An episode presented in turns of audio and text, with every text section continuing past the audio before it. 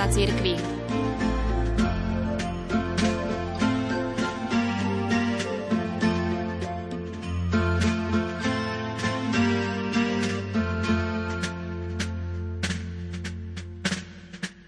Dnes máme v liturgickom kalendári spomienku na svätého Alojza Gonzágu. Narodil sa 9. marca 1568, zomrel 21. júna 1591. Je považovaný za vzor čistoty a obetavej služby chorým, za duchovného pomocníka pri voľbe životného povolania a za orodovníka pri nákazlivých chorobách. Alois zomrel ako 23-ročný.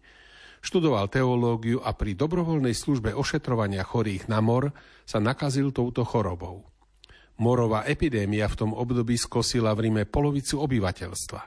Za patróna mládeže ho vyhlásil Benedikt XIII v roku 1729. Pius XI ho v roku 1926 nazval patronom študentov.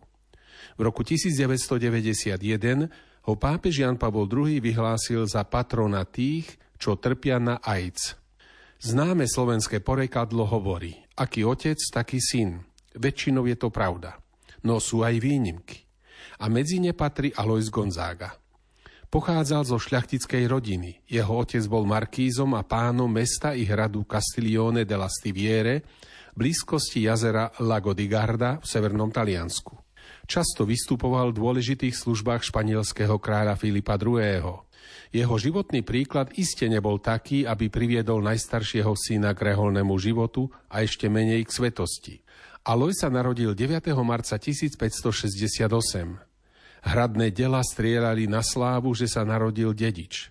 Matkiny chlapcov život vyseli na vlásku a preto matka urobila sľub, že ak obaja ostanú nažive, vykonajú ďakovnú púť do Loreta. Obidvaja vyzdraveli a chlapec sa začal veľmi dobre telesne i duševne vyvíjať. Nábožná matka sa usilovala viesť ho k modlitbe a dobroprajnosti. Alois bol prvorodený, to znamená, že mal byť dedičom panstva i rodinných privilégií na kráľovskom dvore. Sotva začal behať, otec mu dal urobiť malú vojenskú uniformu i zbranie. Malý kapitán sa stal miláčikom vojakov. Raz v nestraženej chvíli vystrelil z dela. Mal veľké šťastie, že ho spätný náraz nerozmliaždil. Ale otec bol pyšný, že zo syna bude smelý vojak. Iba matka sa zhrozila pre nebezpečenstvo, v ktorom sa nachádzal chlapec, i pre neslušné slová, ktoré sa naučil od vojakov. Usilovala sa odučiť chlapca všetko zlé, čo pochytil od vojakov. Bystrý chlapec ochotne prijal matkine ponaučenia – hoci mal iba 7 rokov, pevne sa rozhodol, že bude žiť tak, aby už nikdy neurazil pána Boha. Otcovi sa nepáčila chlapcova veľká nábožnosť, preto ho poslali s mladším bratom Rudolfom do Florencie na dvor veľkovojvodu Františka de Medici. Bratia tam zastávali úlohu kniežacích pážat, no Alojza nevedel odvrátiť od záujmu o duchovný život ani prepich, ani pôžitky vojvodského dvora začal pravidelne pristupovať k sviatosti pokánia. Rád navštevoval florenské kostoly, z ktorých si obľúbil starý kostol zvestovania. Tam sa vo veku desiatich rokov zasvetil pane Márii a urobil sľub väčšnej čistoty. Počas pobytu rodiny na Mantovskom vojvodskom dvore mal Alois zdravotné ťažkosti. Lekári mu odporúčali obmedzovať jedlo a pitie. Mladík si urobil z predpísaného pôstu pravidelné asketické cvičenie, ktoré sa stalo neoddeliteľnou súčasťou jeho ďalšieho života. V Mantove Alois začal vážne uvažovať o tom, že sa zriekne dedických práv v prospech mladšieho brata Rudolfa a že celkom zasvetí život Božej službe. Počas dvojročného pobytu na španielskom kráľovskom dvore študoval filozofiu na Alkalskej univerzite. Do rúk sa mu dostali spisy svätého Petra Kanízia a listy niektorých jezuitských misionárov. Po prečítaní sa Alois rozhodol, že vstúpi do mladej jezuitskej rehole, ktorá v tom čase vykonala veľa v Božej službe a v službe duší. Keď oznámil svoju životnú voľbu rodičom, matka nebola veľmi prekvapená. Výbušného otca vyviedlo synovo rozhodnutie z rovnováhy zúril a žiadal vplyvných svetských pánov a cirkevných predstaviteľov, aby priviedli jeho nádejného dediča na iné myšlienky. Nepomohol ani argument, že Alois ako markíz by mohol urobiť veľa dobrého ľuďom. Alois ale po dlhom uvažovaní a úprimných modlitbách dospel k presvedčeniu, že jeho povinnosťou je ísť za Božím volaním a že tak môže urobiť ľuďom lepšiu službu ako svetský mocnár. Po dvoch rokoch ťažkého boja otec konečne ustúpil.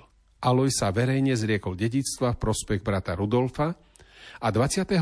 novembra 1585 vstúpil do jezuitského noviciátu v Ríme. Hlboký duchovný život, ktorý Alois viedol vo svete, sa naplno prejavil po jeho vstupe do rehole. Mladý Gonzága využíval všetky možnosti k modlitbe a seba zapieraniu. Keďže aj mimo modlitby žil v ustavičnom duchovnom sústredení, predstavení mu priamo zakázali stále myslieť na Boha, aby ho to nevyčerpávalo. Pre neho však bolo ťažšie nemyslieť na Boha, ako sa vhlbiť do jeho prítomnosti.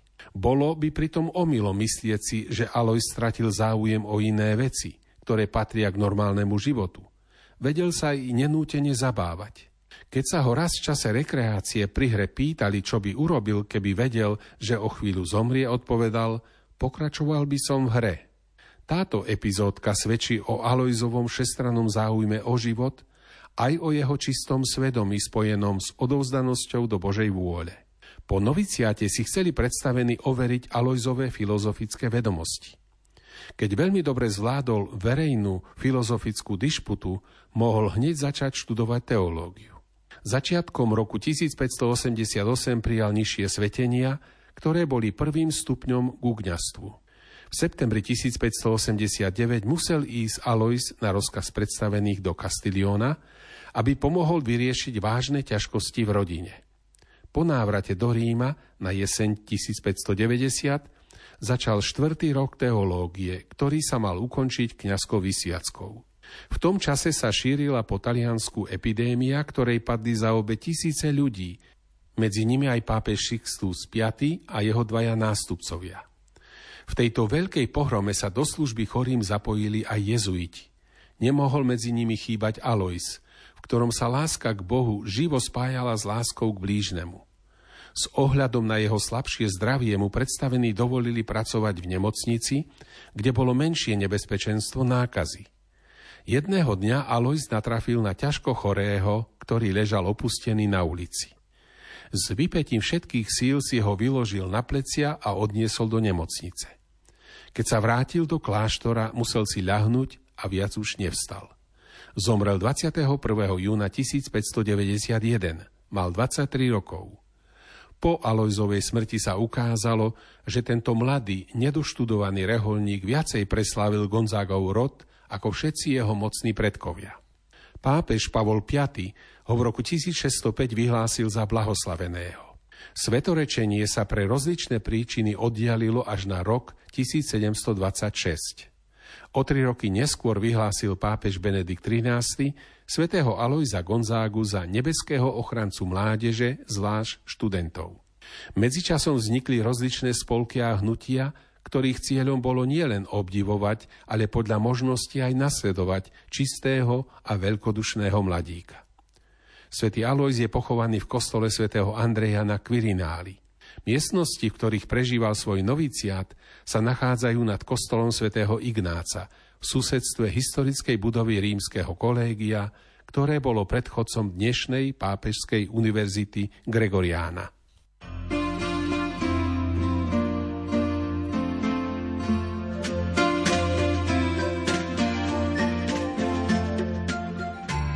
Sonda do života cirkvi.